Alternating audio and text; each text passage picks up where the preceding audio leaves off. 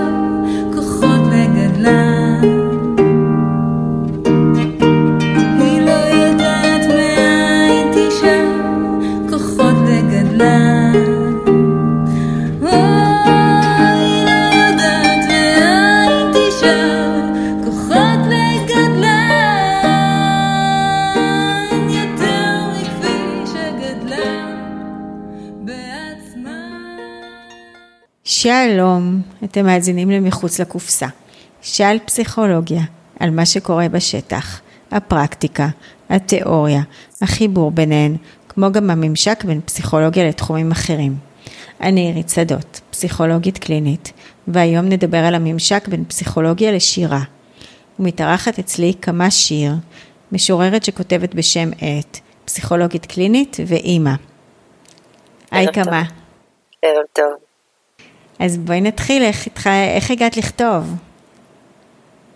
אמ, המון המון שנים מאוד מאוד אהבתי שירה, אה, ולא תמיד יכולתי לכתוב, לא תמיד היה לי, למרות שרציתי, לא היו לי שירים. אה, ויום אחד זה פשוט הגיע. השירים הגיעו, אמ, פתחתי עמוד אה, לכתיבת שירים בפייסבוק. במשך ארבע שנים כל מי שרצה שלח, זה, זה היה עם עוד חברה, ופרסמנו שירים שלנו בלי שם, וגם שירים של אנשים אחרים. ויום אחד אה, החלטתי לבדוק, לנסות ולבדוק, והחלטתי על שם העט, ופתחתי את שם העט שלי. ואז, מאז שפתחתי בעצם, אה, כשנהיה לי מקום, נהיו עוד ועוד שירים. ספרי קצת מה נותנת לך הכתיבה. אני כותבת כשאני מגיעה לכל מיני שיאים רגשיים. לפעמים יש בזה גם איזשהו משחק, אבל זה הרבה פחות אינטלקטואלי ויותר רגשי. והרבה פעמים אחרי שאני כותבת משתחרר לי משהו. אה, אם נהיה קצת פסיכולוגיות, אז נגיד שבעצם יש פה עניין של ויסות, איזושהי דרך לתעל אה, רגשות.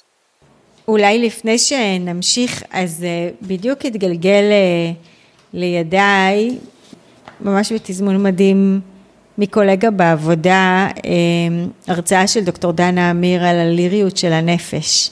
אז אם אנחנו ככה בממשק של פסיכולוגיה ושירה, אז אה, אני ככה אצטט פה כמה דברים שהיא כותבת, שבנאום אה, של אה, פאול צלן, הוא כותב כך: כי השיר אינו חסר זמן, כן, הוא טוען לאינסופיות, מבקש לשלוח ידו דרך הזמן והלאה, אבל דרך זמן, הזמן, לא מתוך עקיפת הזמן. השיר אפשר שהוא דואר בבקבוק, הנשלח מתוך האמונה כי אי שם ואי מתי, יישטף אל היבשה, אולי אל יבשת הלב. שירים זרועים אף הם מבחינה זו בדרך אל מישהו. עכשיו, אה, למה בעצם רציתי להקריא את זה? כי רציתי להמשיך לטיעון שלה שהיא מדברת, אה, כשהיא מדברת על הליריות של הנפש, היא מדברת על, ה, על מאמר של ביון מ-1966, שהוא לא פורסם אף פעם, והוא דיבר, אה, הציע להתייחס לעצמי האנושי שכולל שתי חוויות מנוגדות. האחת זה החוויה של העולם כמשתנה ללא הרף, לעומת החוויה שלו כיציב וקבוע. אה, שזה מזווית אחרת, ויניקוט מדבר על לראות בחוויה של הסובייקטיביות האנושית הישג התפתחותי, המבוסס על היכולת לקיים דיאלקטיקה בין פנים וחוץ ובין פנטזיה אה, למציאות. והיא זו, הדיאלקטיקה הזאת מכוננת את המרחב הפוטנציאלי הוויניקוטיאני. המרחב הזה מפגיש את הפנים עם החוץ, את האני עם הלא אני, את הסובייקטיבי עם האובייקטיבי, הוא המרחב של המשחק הנפשי שבקיומו תלויה יכולתנו לאהוב, לחשוב וליצור. והטיעון שלה זה שהניסיון להבין את הליריות של הנפש אה, החל למעשה כניסיון לתאר את תהליך כינונו של המרחב הפוטנציאלי מנקודת המבט של האינטראקציה בין היסוד המתהווה לבין היסוד המתמשך של העצמי, מה שביון דיבר עליו. והאינטגרציה בשני, בין שני היסודות האלה היא המכוננת את הממד הלירי של הנפש. אה, והממד הלירי הוא מה שמכונן את המרחב הפוטנציאלי, כלומר את הנפש כמרחב. אה, אני אוסיף רק עוד שבמאמר של אה, Naming and Containing של בריטון, דיבר על המצב האנליטי כניסיון לספק עולם מתוחם שבתוכו ניתן למצוא משמעות. ללא מכסה, כלומר, כשהוא מדבר על מחסה הוא מתכוון לתחושת ההימצאות בתוך משהו בטוח, האדם מרגיש שהוא נופל לנצח. ואם עובדת לו המשמעות, ישנה תחושה של פרגמנטציה וחוסר לכידות פנימית. ובעוד העצמי המתמשך מופקד על התיחום והיציבות הנקבעים על ידי הרצף ועל ידי כללי המציאות המשותפת, העצמי המתהווה מופקד על המשמעות הסובייקטיבית. ובעצם כשביון מדבר על האינטראקציה השיתופית של מיכל ומוכל, שזה המקום הבריא, אז בעצם הוא מדבר על זה שכשתהיה אינטראקציה שיתוף, בעלת אופי שיתופי, תיתכן בעצם בין המתהווה והמתמשך אותה אינטגרציה המכוננת את הממד הלירי. אה, אז רציתי ככה להוסיף על ה... אה, אולי בשפה פסיכולוגית יותר, אה, ככה על המקום הזה של ה... איך נכנס השיר בתוך הנפש שלנו. אני חושבת גם עצם, עצם השפה הפסיכולוגית הזאת, שבעצם הרבה מהמשפטים גם יש בהם מטאפורות מאוד יפות. תפס אותי, אמרת, האדם נופל, זה ממש כמו איזה שורה משיר. לגמרי. וגם למילים במאמרים יש סימבוליות שצריך לעצור ולהבין אותה הרבה פעמים. יש כאילו מילים, אבל יש להם עוד הרבה הרבה משמעויות, שזה ממש mm-hmm. כמו בשירה. היא מדברת שם על צירופים פואטיים גם, אגב, על ה... שהוא בעצם אה, צירוף שאינו מבוסס על עקרון המציאות ונגזרותיו, אלא אה, עושה במושגים בעלי משמעות ידועה ומשותפת שימוש פרטי, ונוטה לעצמו את החופש להניח את האחד כסיבתו של האחר, מטעמים אידיוסינקרטיים שאינם מובנים אלא במונחי עולמו של המצרף. אז ככה למשל, בדיוק כמו שאת דיברת על זה, זה נותן דוגמה של השמש שוקעת, או העננים צמריריים, או האדמה מתחננת לגשם, אה, ממש כמו שדיברת. אה, אז איך בעצם שיר נולד? אני אקרא על זה שיר, ואז אולי נדבר על זה קצת. שירה היא. שירה היא סוס דוהר. מפתיעה ונושאת אותי על גבה, למסע בעולמות תחתונים. איני קובעת את העת, איני יודעת את השביל. נובעת מתוך אין מתמלא, סוחפת בעוצמת הגל הפושט בגופי. איני יודעת אם תשוב. שיר מקסים בעיניי, אני מאוד. אוהבת את השירים. הוא מדבר על זה שבעצם השירה באה וסוחפת אותי. התחושה היא שיש משהו מבחוץ שמגיע, הרבה פעמים, אה, ואין לי שליטה על זה כל כך. לפעמים זה, השיר מגיע ממש מוכן. הוא בא מ-0 ל-1, אם נדבר בשפה קצת שונה משלנו, כאילו אין שיר, ופתאום יש שיר. והרבה פעמים אני רוצה לכתוב ואין לי, זה, זה, לא, זה כאילו לא תלוי בי, אין לי איזשהו, איזושהי החלטה על זה. לפעמים יש שירים שאני לוחצת אותם, שהם כמו לידה, ש, שיש, הם מגיעים אה, לא שלמים לגמרי ואני צריכה קצת להתאמץ. אה, אבל ניסיתי לקבל השראה מכל מיני דברים הרבה פעמים ולא הצלחתי. אה, לפעמים זה מגיע ככה כשאני לא עושה כלום, ולפעמים מאיזושהי, אה, מאיזשהו גירוי ויזואלי או שמיעתי או מחשבתי, ואז יש שיר. על זה בעצם את מדבר יודעת השיר. שלאחרונה, אז אה, גם אני כותבת, כותבת בפתקים, דיברנו על זה, בפתקים בטלפון, גם אני. אה, וגם אצלי, וגם אצלי זה מגיח, אה, פשוט מגיח. אני חושבת שאולי בניגוד אלייך, שאת הרבה יותר מוכשרת ממני, אז זה מגיע עוד לא מספיק מהודק. אה, לפחות אני מרגישה שזה לא מספיק, לא מספיק מהודק. אני מרגישה שהרבה פעמים הרעיון הוא מאוד רגשי, זה מאוד מחובר לרגש, הרעיון הוא בעיניי אני מחוברת אליו, סבבה, לא יודעת מה, מה אחרים, אבל, אה, אבל הוא לא מהודק, לא מהודק מבחינת השפה, הוא לא מהודק אולי מבחינת המטאפורות. ואת יודעת, שמעתי, יש פודקאסט של אה, כאן 11, של, זהו נקרא שיר אחד, ומראיינים אה, זמרים, אה, כאלה ש... מראיינים את הזמרים, לאו דווקא כאלה שכתבו את השיר או הלחינו, אלא המבצעים. חלקם באמת כתבו את השירים וחלקם לא. והם ראיינו איך נולד שיר, והופתעתי לגלות כמה לפעמים השירים האלה שאנחנו שומעים זה טלאי ועוד טלאי, ואת השורה הזאת הם לקחו מפה, ואת השורה הזאת הם לקחו מפה, ושזה היה שם חבלי לידה מאוד מאוד גדולים, וזה ממש הפתיע אותי, כי בעיניי זה תמיד היה נראה לי כמו איזה פרץ של רגשות, באמת כמו איזה מעיין שמתפרץ ופשוט יוצא.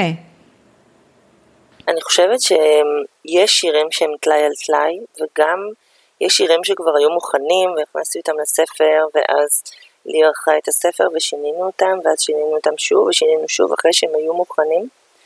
בדרך כלל אה, קשה לי עם השירים האלה.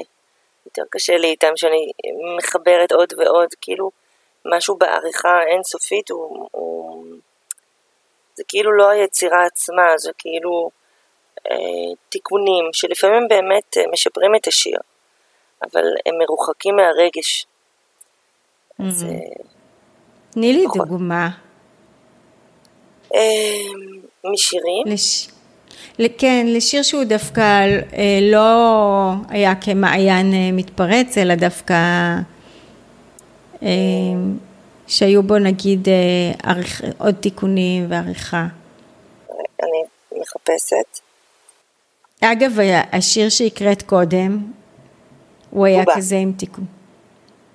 מה הוא? הוא בא. מה, מה זה תיקונים? יש כאלה שהם באים ואז הם כמעט מוכנים או מוכנים לגמרי. אם הם כמעט מוכנים ואני יכולה בחצי שעה או שעה שאני יושבת על השיר להוציא אותם, מבחינתי זה כאילו באותו רגע. יש שיר אחד שהוא דווקא אה, נכתב אה, בהשראת מטופל והוא אה, כבר מהשם שלו אפשר להבין, אה, זה לא על מטופל, אבל הוא נכתב במהלך פגישה בראש שלי. אה, אנליזה הדדית. קח את ידי ונלך בדרכי נפשך, פיתולים פיתולים בדרך. אולי מל, מלבדך נמצא שם גם את נפשי, אשר כמהה למציאתה חלקים חלקים בעיניך. אז השיר עלה עם המטופל, הוא לא מדבר ספציפית על המטופל, אה, דווקא מדבר, מדבר על אה, איזשהו קשר מאוד קרוב עם הבן זוג שלי, אה, אבל זה היה אחר, היה בו, החלקים חלקים למשל היה בסוף. וגם אה, התלבטנו האם לשנות את הקמהה אה, ו- ואיזה שהם חלקים בסוף לשנות אותם, וגם התלבטתי איך לקרוא לשיר, אם לקרוא לו אנליזה הדדית. אה, אנליזה הדדית זה כמובן אה, מכוון אה, לפרנצ'י, שזה בעצם, אה, הם טיפלו אחד בשני, ו- וכמובן שזה לא עבד בסוף. אז יש פה איזושהי פנטזיה שלא יכולה להתממש.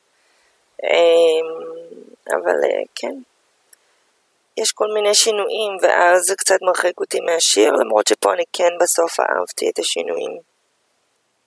מהמם. יש שינויים שאני עושה בעצמי, ואז אני אף פעם לא מרוצה בסוף, אם אני משנה כל הזמן. מהמם. אוקיי. מה משותף לשירה ופסיכולוגיה? קודם כל, אה, גם בשירה וגם בפסיכולוגיה, אנחנו בעצם משתמשים באמצעים אומנותיים כדי להבין את מה שיש מתחת. אה, למשל, אם מטופל משתמש במילה כזאת או אחרת, אנחנו נעצרים על זה. אה, הקלאסי זה פליטה פרוידיאנית, נכון? למה הוא אמר אה, אה, מילה כזאת במקום מילה אחרת? אבל למשל, אני זוכרת שמטופלת שלי השתמשה הרבה במילה עול, עול, עול, עול, ואז עצרתי על המילה הזאת. או כל מיני מטאפורות שאנחנו משתמשים גם בטיפול כדי להבין את המטופל, או כדי, לה... או... או כדי להסביר לנו דברים. אה, וגם בשירה זה ככה, כמובן. יש שימוש באמצעים אומנותיים, והשפה היא בעצם טקסט, אה, בין אם היא כתובה ובין אם היא אה, מדוברת. עוד דבר שמאוד מאוד דומה בין, שניהם, בין שתיהן, הפסיכולוגיה והשירה, זה הצורך בשניים. אני חושבת ששירה נכתבת אה, בתוך אדם אחד, אבל היא בעצם מטרתה להגיע לאדם אחר. ובמידה מסוימת, אם היא לא נראית, זה לא חייב להיות באותו זמן, אז אין לה משמעות אה, אמיתית. הנראות והלהיות בתוך אדם אחר היא מה שנותן לה את המשמעות. אה, יש לי שיר שמדבר על זה, משמעות. מהו שיר ללא עין שתקרא בו, ובית חזה שיבין? ומה אני, אם הכל נשאר בתוכי, ואין איש רואה ויודע? אהבה עושים בשניים, כמה חיים. אה, כמובן שזה מדבר גם על קשר, וקשר אה, זה גם קשר טיפולי. אנחנו לא יכולים להבין את עצמנו לבד, אנחנו מבינים את עצמנו בעצם בתוך מישהו אחר, אנחנו צריכים את המבט שלו אה, עלינו, וכמובן גם אה, על הקשר הראשוני שהיה לנו עם ההורים או דמויות משמעותיות. מהמם.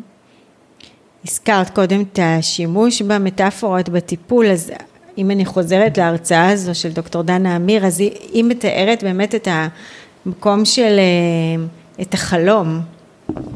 אה, אנחנו משתמשים הרבה פעמים בחלומות, אז אה, חלום הוא לגמרי שיר ממש. בדברו על האדם החולם, לעומת האדם הסובל מנדודי שינה, כותב פונטליס, מה כבר קורה לו לזה האחרון? זהו בדיוק הדבר. לא קורה לו מאום, שום אירוע, שום הרפתקה, שום חצייה של זמן. הסובל מנדודי שינה הוא אדם של דאגה, לא של תשוקה. הסובל מנדודי שינה נותר במקום. אוסר על עצמו כל מעבר מזמן אחד למשנהו. יש עוד משפט ככה נורא יפה שאני רוצה להקריא, ללא הממד הלירי של הנפש, הייתה הופכת התנועה היומיומית הסיזיפית בין ערימות הכביסה המלוכלכת לערימות הכביסה הנקייה וחוזר חלילה לתנועה, לתנועה חסרת פשר, מתישה ומתסכלת, המותירה את האדם עבד של קיומו הסתמי.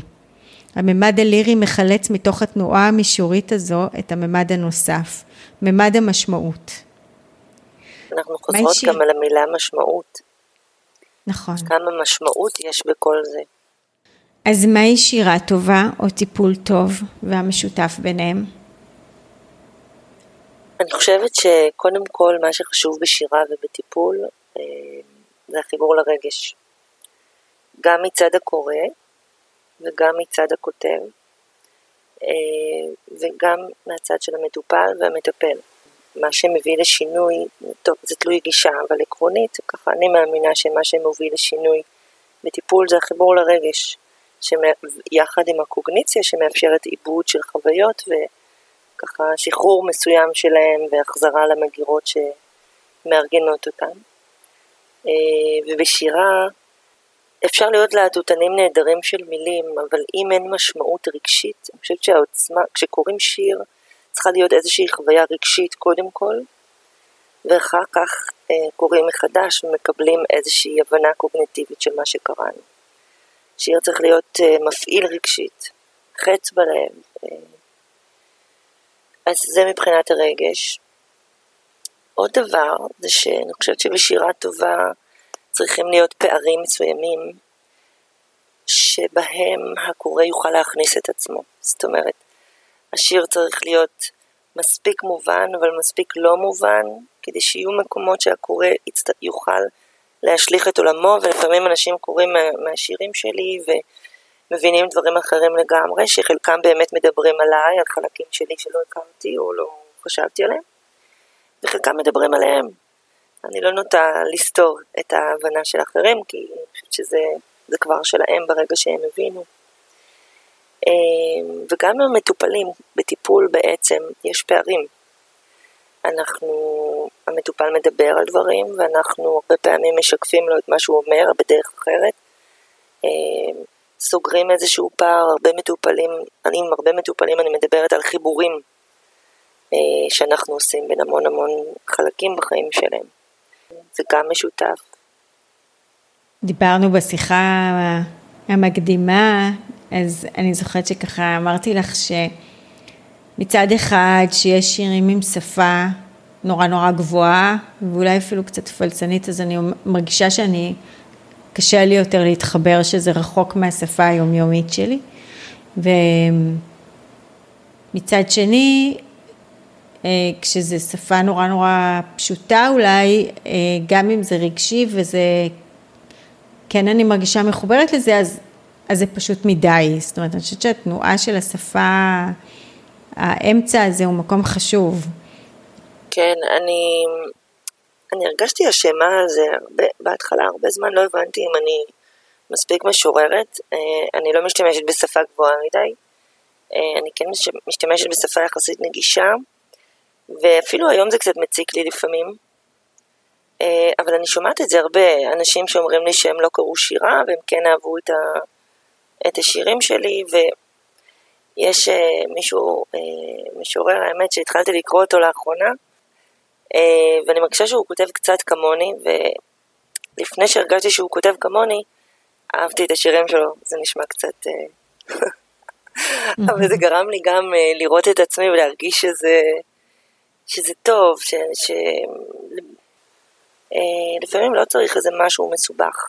מספיק לגעת בלב במילים יחסית פשוטות.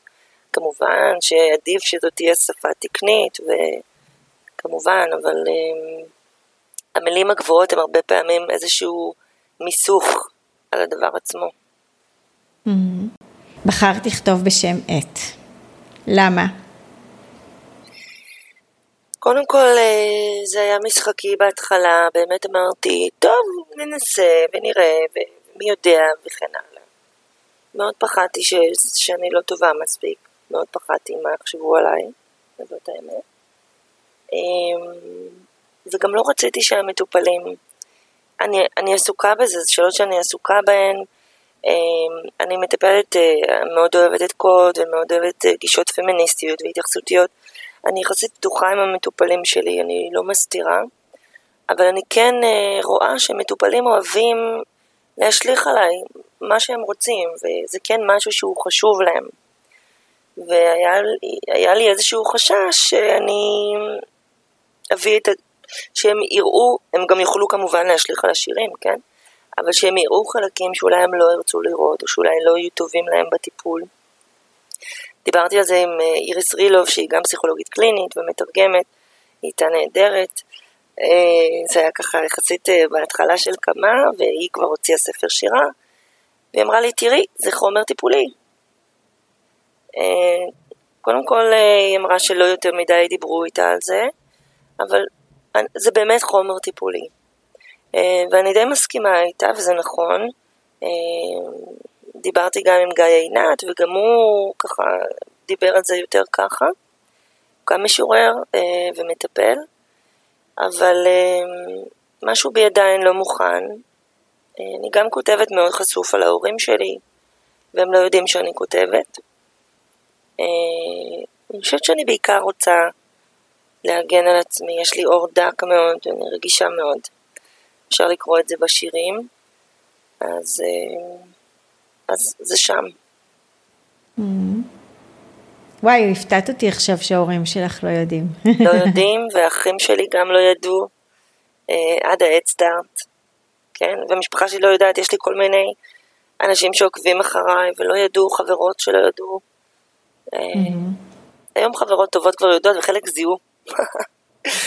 כתבו לי, אה, כן. אז האם אה, מטופלים אבל נותנים לך השראה לשירים? כן, אז אה, כמו שאמרתי קודם, אה, יש מטופלים שנותנים לי השראה לשירים, למשל באמצע פגישה או אחרי פגישה אני יוצאת ויש לי שיר, אה, ויש, אבל השירים האלה הם שירים שכתובים עליי. בעצם כל השירים הם כתובים עליי, גם כשאני כותבת על אנשים אחרים, וכמובן אדם יכול לדבר רק את עצמו ומתוך מה שהוא מרגיש ומבין. אה, יש לי שירים שכתובים על מטופלים ממש, דברים שקרו איתם, או אה, רגשות שהם עוררו בי.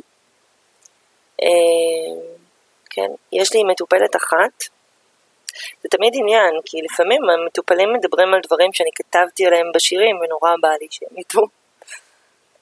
יש מטופלת אחת ששיתפתי אותה בשיר שכתבתי עליה, השיר ממש נכתב עליה, ואני הרגשתי שזה מאוד מתאים.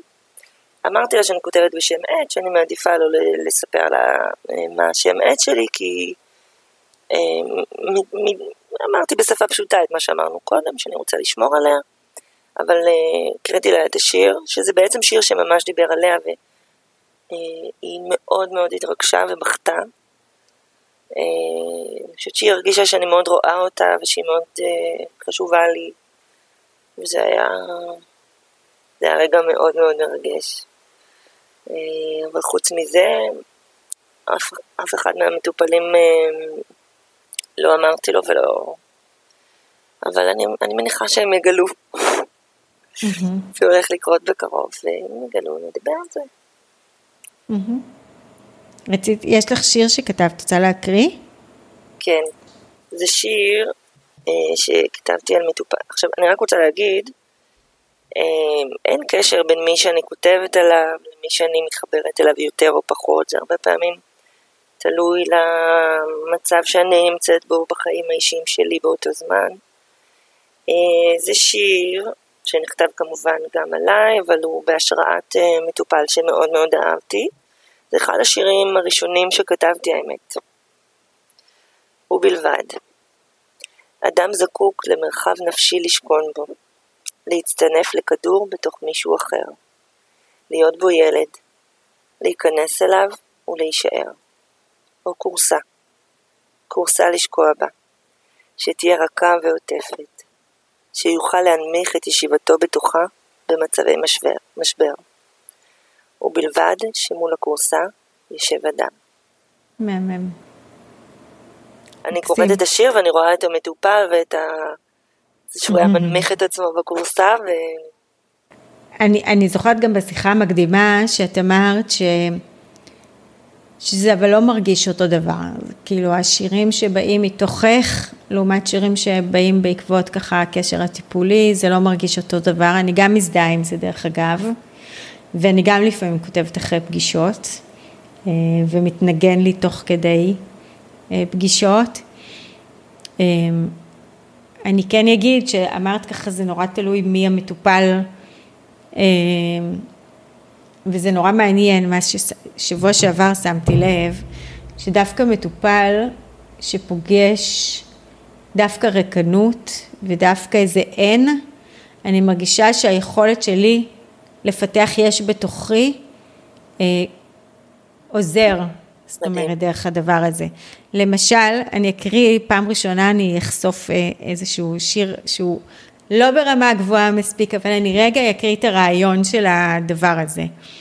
אה, הוא נסחף עם הזרם, לעתים נתקע באבן, לעתים אוחז בענף, אך ממשיך עם הזרם, וזה לא טוב ולא רע. נוח, לא צריך להתלבט, לא צריך להחליט, לא צריך לחשוב, לא צריך להרגיש, ויש לזה מחיר. אין תשוקה, ריק. אילו היה מסכים לפגוש את הכאב, לגעת, אולי היה מכין רפסודה, ותרמיל, ומפה. היה קובע יעד למסע, ואז הייתה לו משמעות. היה מרגיש סיפוק, היה מתמלא. אז זה לא ברמה מספיק טובה, אני יודעת, אבל יש משהו שבתוכי הייתה לי מטאפורה של הדבר הזה. זאת אומרת, הייתה לי את המטאפורה הזאת שהוא פשוט נסחף עם הזרם, ואין איזה משהו ש... פשוט עלה לי הדבר הזה, שאם הוא היה מכין לעצמו את הרפסודה, ממש ככה עלה לי תוך והמשגת כדי... לו את זה? המשגתי לו את זה, כן, כן, כן, והמשגתי לו את זה. זה נהדר. ואני מרגישה שהדבר הזה שאני מנסה לספק את המשמעות בתוך ה... הוא במקום של מה שדוקטור דנה אמיר כותב, ואת המקום של הקיפול כביסה, בלי משמעות. וכשאני אה, חושבת איתו, מנסה לייצר את המטאפורות האלה, שאגב, פשוט מתפרצות, זה לא משהו שאני אה, מתאמצת. אבל אני מרגישה שאני דרך זה עושה עב- עבורו איזושהי עבודה של לספק את המשמעות הזו. את מחיה אותו, מנשימה אותו. אז זה ככה שמתי לב שככה ממש אחרי כל פגישה איתו, אה, אני מוצאת את עצמי, כל פעם מחפשת, כל פעם יש מטאפורה אחרת. פעם אחת זה היה, אה, קצצו לו את הכנפיים, אה, כל פעם זה היה איזשהו נושא אחר, אבל, אבל זה גם רברי בעצם. רברי מאורגן לכדי שירה. זה מעניין הדבר הזה שאת מדברת, שאמרנו על החייאה דרך שירה. אה, אני חושבת שהשיר הראשון שכתבתי על אה, אנליזה הדדית, אה, זה גם היה מטופל שהרגשתי שיש איזה ריק שם. זה היה מאוד נוכח בחדר, ולא חשבתי על זה, על הדבר הזה שאמרת עד עכשיו, שזה בעצם הייתה הדרך שלי לתת משמעות או להחיות אותו דרך השיר. אז תודה. אני, אני גם חושבת שלפעמים באמת המטופלים עצמם באים כבר גם עם המטאפורות האלה. זאת אומרת, אה, להגיד אה, אני על סף תהום, תושיטי לי חבל הצלה. אה, או אני מרגישה שאני עומדת מול קיר ואני לא מצליחה שם לטפס או לעבור אותו. או שאני, יש לי מטופלת שהרבה משתמשת ב... ששמה לב מלא תנועות עם הידיים והרגליים במים, להחזיק את הראש מעל המים. אה, אז ככה, הרבה פעמים הם מביאים את זה. וגם, קודם כל זה נכון, זה, זה אגב על הקשר בין טיפול אה, לשירה, וגם אה, אפשר לחשוב על המטאפורות האלה, על השיר שכתבת, או שירים שאני כתבתי, שהם בעצם היו אצל המטופל, בלי מילים, ואנחנו רק אה, תמללנו אותם, או ארגנו אותם אה, על ידי השיר. טוב, אז הגענו לסיום. תודה רבה, כמה שהצטרפת אליי. תודה רבה, זה היה מאוד מאוד מעניין ומפרה. אז אני הייתי עירית שדות, וניפגש בפרק הבא. אתם מאזינים לרדיו החברתי הראשון.